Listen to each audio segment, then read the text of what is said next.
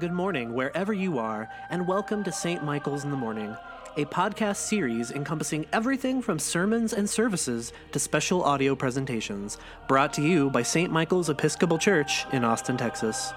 For more information or to make a donation to St. Michael's, please visit www.st-michaels.org.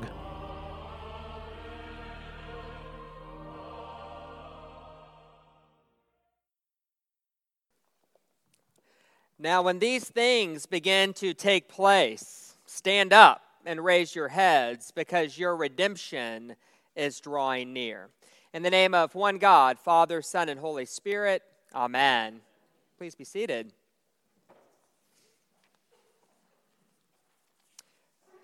Two hunters got lost in the woods. The first hunter said, Don't worry, all we have to do is shoot into the air three times, stay where we are, and someone will find us. The second hunter was skeptical. You mean we just stay here and wait? That's right, said the first hunter. And so they shot into the air three times, but no one came. After a while, they tried again, but still no response. Finally, the second hunter said, well, I suppose we can try it again, but it better work this time. We're down to our last three arrows. Today is the first Sunday of Advent, a season marked by a spirit of expectancy and waiting. But if today's gospel tells us anything, it's that we wait for Jesus in the midst of a world that, if we're honest, can leave us feeling lost. In today's gospel, we have frightening images, confusing metaphors, and apocalyptic imagery, all of which is actually meant to throw us off balance, to unsettle us, and to put us in touch with that feeling we try so hard to outrun that feeling of being lost.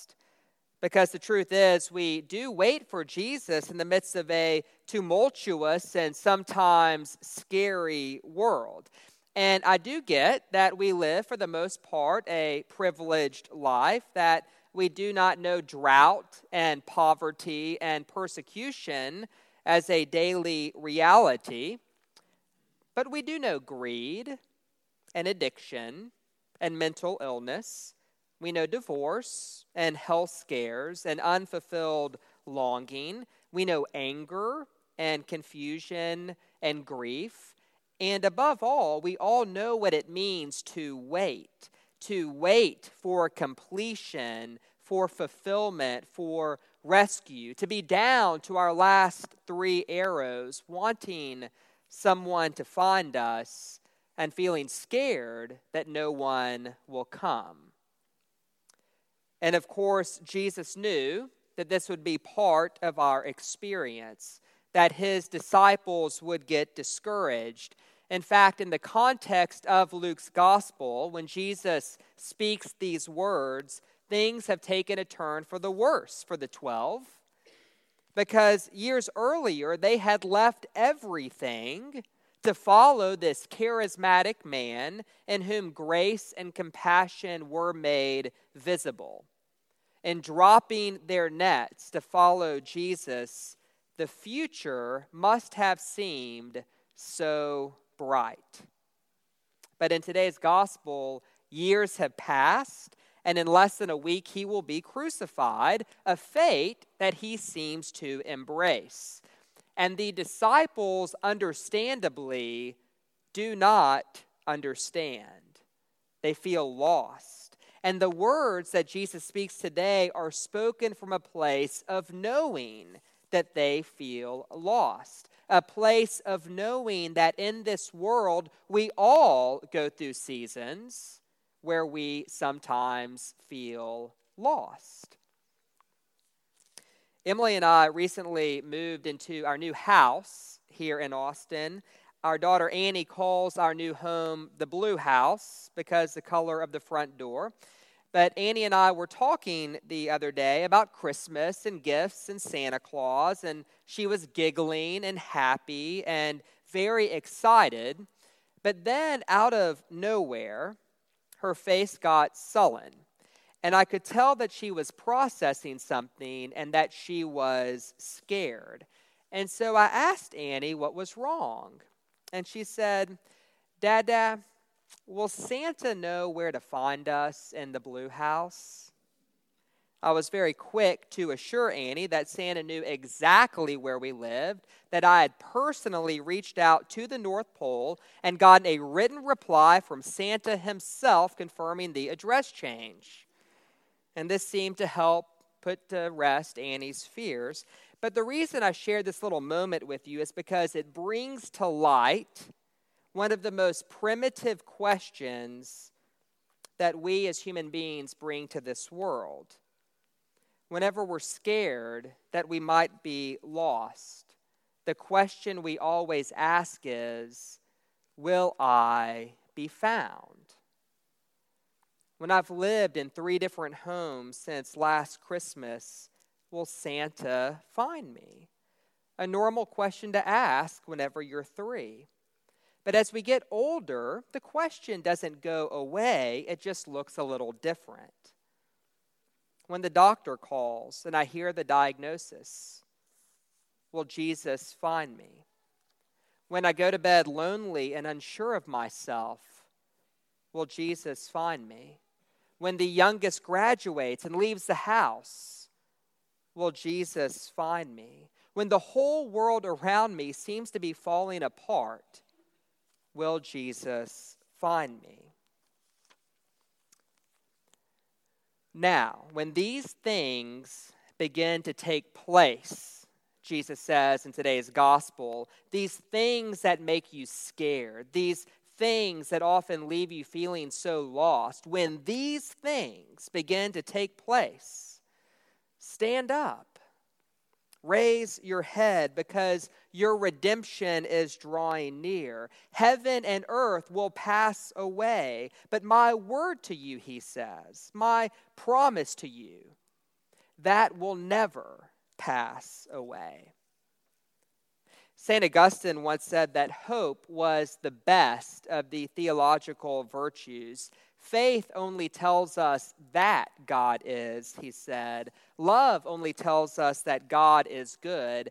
But hope, he said, tells us that God will work God's will.